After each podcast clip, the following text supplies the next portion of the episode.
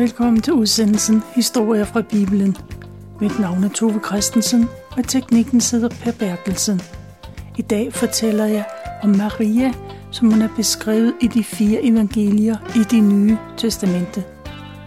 Denne udsendelse handler om advent, at vente på Herrens komme. Men først vil jeg tale lidt om baggrunden for det, vi skal høre. Det hele begyndte med Maria bebudelse – eller sagt med andre ord, den dag Maria fik besked om, at hun skulle føde Guds søn. Det skete i marts måned, men jeg vælger at fortælle det nu, for det har naturlig forbindelse med advent. Navnet Maria er faktisk græsk, og det er en oversættelse af Miriam. Jesu mor hed altså Miriam, men fordi evangelierne blev skrevet på græsk, så brugte de ordet det græske ord Maria. Jesu mor delte navn med Moses' store søster Miriam. Faktisk står der meget lidt om Maria i det nye testamente. Det er som om det ikke er særlig vigtigt, hvem der var Jesu mor. Det vigtigste var, at Jesus blev født, ikke af hvem. Evangelisten Lukas var den eneste, der beskrev, hvordan englen kom til Maria og fortalte om Jesu fødsel. Evangelisten Matthæus skrev også lidt om de begivenheder, men han havde fokus på Marias mand Josef. Matthæus gjorde det. Evangelisten Lukas var den eneste, der beskrev, hvordan englen kom til Maria og fortalte om Jesu fødsel. Evangelisten Matthæus skrev også lidt om de begivenheder men han havde fokus på Marias mand Josef. Matthæus gjorde det tydeligt, at Josef ikke var far til, bar- til barnet til Jesus. Det var Gud. Jeg tænker, at Maria var en ganske almindelig ung pige, der levede et helt traditionelt liv. Hun skilte sig ikke ud fra mængden. Hun har helt sikkert fået en god og solid undervisning i Guds love. Hun kom i synagogen for at lytte til de skrifter, der blev læst op, og hun takkede og lovpriste Gud sammen med de andre i Nazareth. I udsendelsen kommer vi til at høre, at Maria var trolovet eller forlovet med Josef. Der var indgået en fast og bindende aftale mellem de to unge mennesker. I praksis var forlovelsesaftalen lige så bindende som et bryllup – men de måtte ikke bo og leve sammen, før de var gift. Alle unge piger overholdt den regel.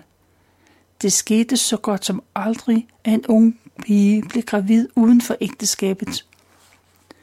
Hvis det alligevel skete, så var det forbundet med så stor en skyld og skam, at man ikke kan forestille sig det i dag. Maria får besøg af en engel, der fortæller, at hun skal føde. Umiddelbart efter den besked besøgte hun sin slægtning Elisabeth og hendes mand Zacharias. Hun må være taget afsted meget hurtigt efter beskeden, for Lukas fortæller, at seks måneder efter englen havde forudsagt Elisabeths at hun skulle føde, så kom den samme engel til Maria. Og Maria blev hos Elisabeth i tre måneder. Det vil sige, at Maria ikke kunne have været mange dage henne, før hun mødte Elisabeth. Det er bemærkelsesværdigt, at Jesus bare var så lille bitte foster, der mødte den gravide Elisabeth. Vi skal høre om Maria i denne udsendelse, men vi begynder et halvt år tidligere. I templet i Jerusalem står præsten Zacharias. Han er alene inde i det hellige rum, der får han besøg af englen Gabriel. Englen fortæller, at hans barnløse kone skal få det barn, de så længe har bedt om. Hans kone skal føde en dreng, og han skal få en helt speciel opgave. Når han bliver stor, så skal han forberede folk på, at Guds rige snart skal komme. Den barnløse Zacharias tvivler på englens ord. På grund af den tvivl gør englen ham stum. De næste ni måneder kan Zacharias kommunikere med tegn og mimik og på skrift. Zacharias tager hjem til sin kone Elisabeth og fortæller om englen. Og det går, som der bliver forudsagt. Elisabeth bliver gravid. Der sker et under i de middelaldrende kvindes liv. Efter mange års ægteskab er hun endelig gravid. Det er et stort under, og det bliver der talt meget om, både i landsbyen, men i hele omegnen. I den nordlige del af landet ligger Galilea. Det er et halvhedens område i forhold til det meget religiøse Jerusalem. De halvhedenske samaritaner, der bor side om side med jøderne, Guds udvalgte folk. I den lille by Nazareth bor der en ung pige, Maria. På en ganske almindelig dag går hun og passer sit arbejde. Hun er travlt optaget af de daglige pligter. Maden skal laves, vandet skal hentes ned ved kilden, opvasken skal tages, huset skal fejes og tøjet vaskes. På den ganske almindelige dag sender Gud englen Gabriel til Nazareth, skal opsøge Maria. Lige pludselig står der en engel ved siden af hende. Englen hilser hende med den traditionelle hilsen om, at Guds fred må være med hende. Englen fortsætter med at sige, at hun er elsket af Gud, og Gud har store planer med hende. Maria bliver forbavset, for sådan en hilsen er hun ikke vant til. Hun ved ikke, hvad det skal betyde, og bliver bange. Måske tror hun, at det på en eller anden måde skal ske en katastrofe. Der farer sikkert mange tanker gennem hendes hoved. Men englen skynder sig at berolige hende. Hun skal ikke være bange, for hun er udvalgt af Gud. Så fortæller englen, at Maria skal blive gravid og skal føde en søn. Ham skal hun kalde for Jesus. Det barn skal få stor betydning for alle mennesker i hele verden.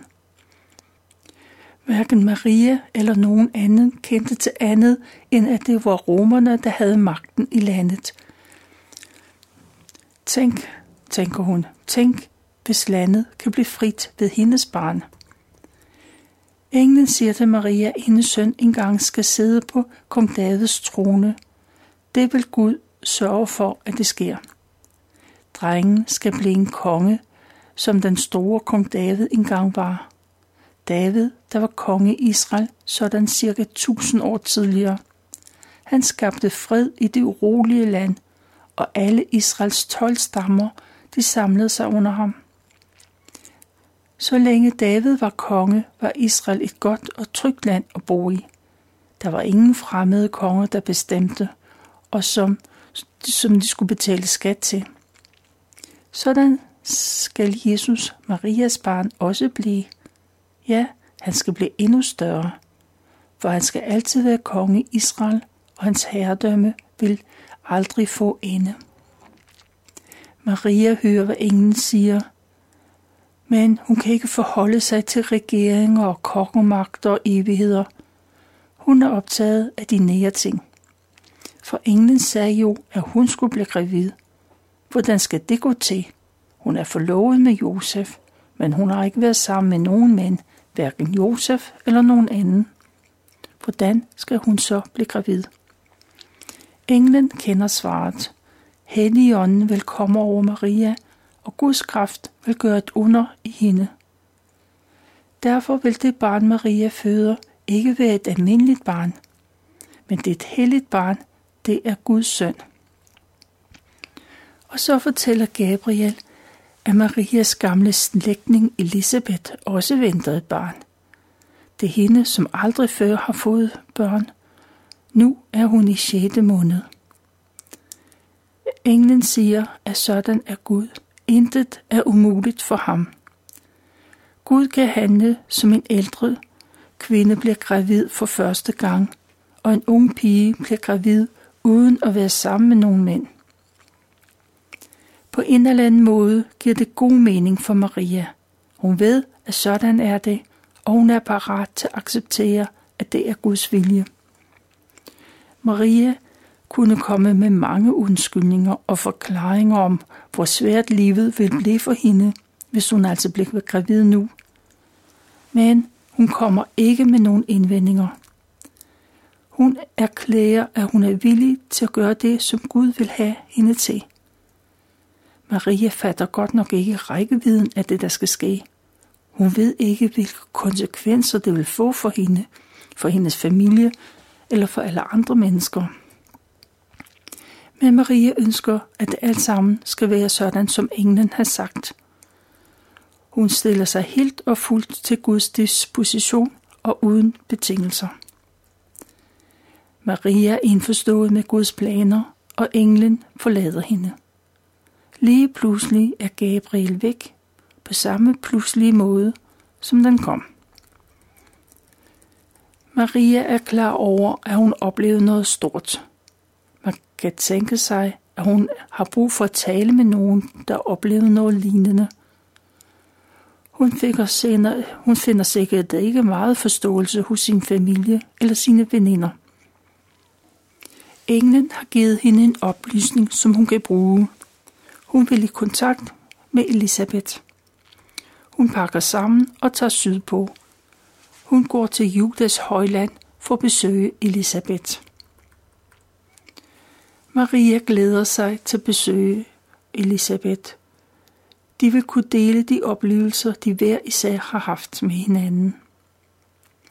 Maria når frem til landsbyen og kommer til det rigtige hus. Man kan tydeligt se, at Elisabeth er gravid. Maria derimod kan man ikke se noget på. Mange øh, øh, Maria, Maria hilser på Elisabeth med et shalom. Det ord, der betyder Guds fred, samtidig med, at man ønsker et godt helbred og trivsel. Elisabeth, hun blev åbenlyst glad for at se Maria. Maria når slet ikke at sige mere, før Elisabeth tager ordet. Hun stråler af glæde og siger, at Maria er et velsignet kvinde, og velsignet er også det barn, hun venter. Det er en stor ære for Elisabeth, at Guds mor kommer for at besøge hende. Og så fortæller Elisabeth, at i det øjeblik, hun hører Marias stemme, så sparker barnet i hendes mave. Og hun kunne mærke, at hun selv blev fyldt med helligånden. Det møde mellem de to kvinder er noget ganske særligt, og Guds nærvær er mærkbar. Maria har lyst til at lovsynge Gud for hans godhed. Hun synger en sang, hvor hun priser Gud Herren af hele hendes hjerte, for hun fryder sig over Gud, som er hendes frelser. Hun er udvalgt af Gud, selvom hun kun er hans ringe tjener. Men allerede nu ved hun, at fremtiden vil, vil kalde hende for velsignet.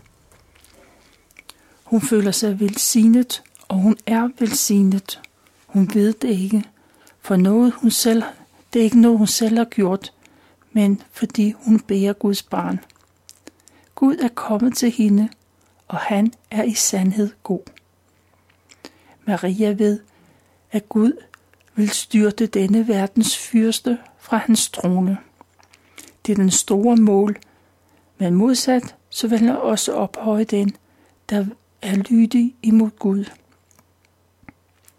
Da Gabriel kom til Maria, så vidste hun, at Gud ikke havde glemt sit løfte om barmhjertighed for jøderne.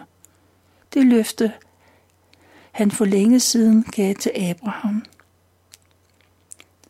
Alt det takker Maria for i den højstidsstund hun har med Elisabeth, deres første møde. Men de to kvinder har meget at tale om. Og Maria nyder gæstfriheden, og hun bliver hos sin slægtning i tre måneder. Måske er hun der, indtil Elisabeth har født Johannes, ham som senere kom til hed Johannes Døber. Da Maria er tre måneder henne, så vender hun tilbage til sit hjem i Nazareth. Den gode tid med Elisabeth er slut. Hun er hjemme i Nazareth igen. Der går ikke længe, før hun bliver mødt med mistroiske blikke. Det bliver snart almindeligt kendt, at Maria er gravid. Hun er ikke gift, og dermed bliver hun regnet for en løsagtig kvinde, som ingen vil have noget med at gøre. Sladeren går, og alle ved, hvordan det forholder sig med hende. Josef hører det også. Andre kan gætte, men han er helt sikker på, at han ikke er far til det barn. Hvis Maria er gravid, så må der være en anden. Josef er ikke glad for situationen. På den ene side kan han ikke være tjent med at være giftet med en utro kvinde. På den anden side, så er han et ordentligt menneske. Han er forlovet med Maria, og han har indgået en aftale om ægteskab. Selvom det ikke er formelt gift, så er forlovelsesaftalen lige så bindende. Han ved, at hvis han bryder aftalen, så udsætter han hende for en offentlig skam, og det vil altid glæbe til hendes navn.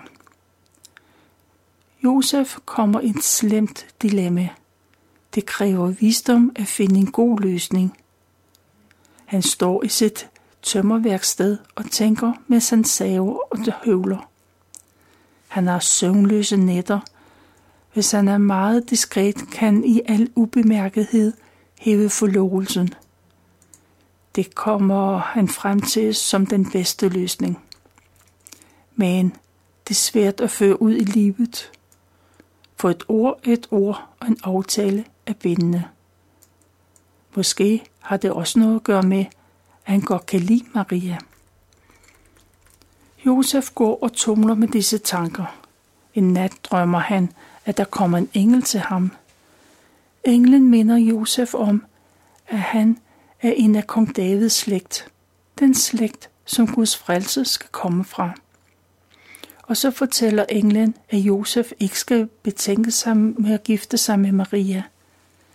For det barn, hun venter, er ikke nogen andens barn. Det er blevet til ved Helligånden, Guds ånd. Maria skal føde en søn, og ham skal de kalde for Jesus. Det navn betyder, at han skal frelse et folk fra deres synder. Englen fortæller, at det har profeterne talt om, og det står alt sammen i det gamle testamente.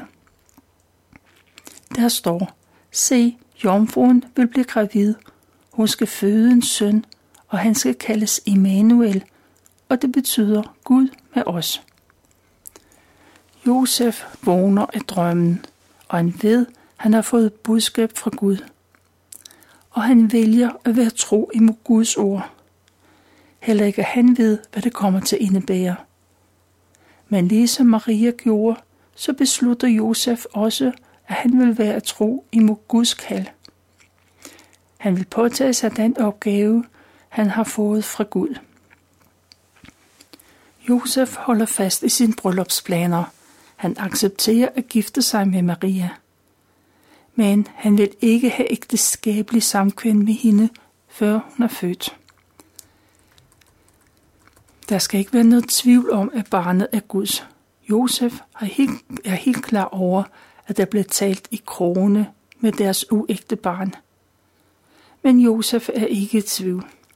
Han følger Gud i sit hjerte, og han gør det i den overbevist om, at det er det rette.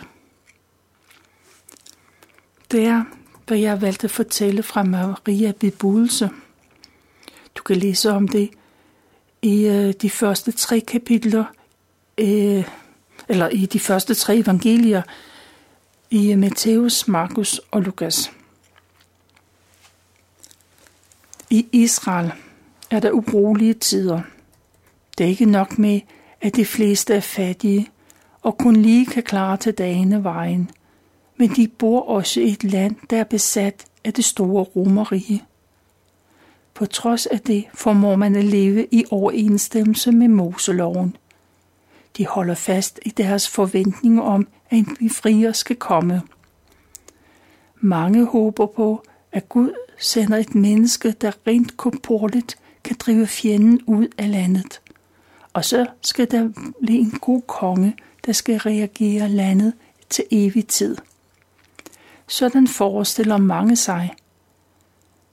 men der er forløbet kun ganske få, der har en anelse om, at det skal ske igennem en ugift kvinde. Advent betyder forventning. Maria lever i forventning om, at Jesus, Guds søn, skal komme til jorden for første gang. I dag kan vi leve i forventning om, at Jesus skal komme for anden gang, ikke som et lille barn, men i en sky på himlen.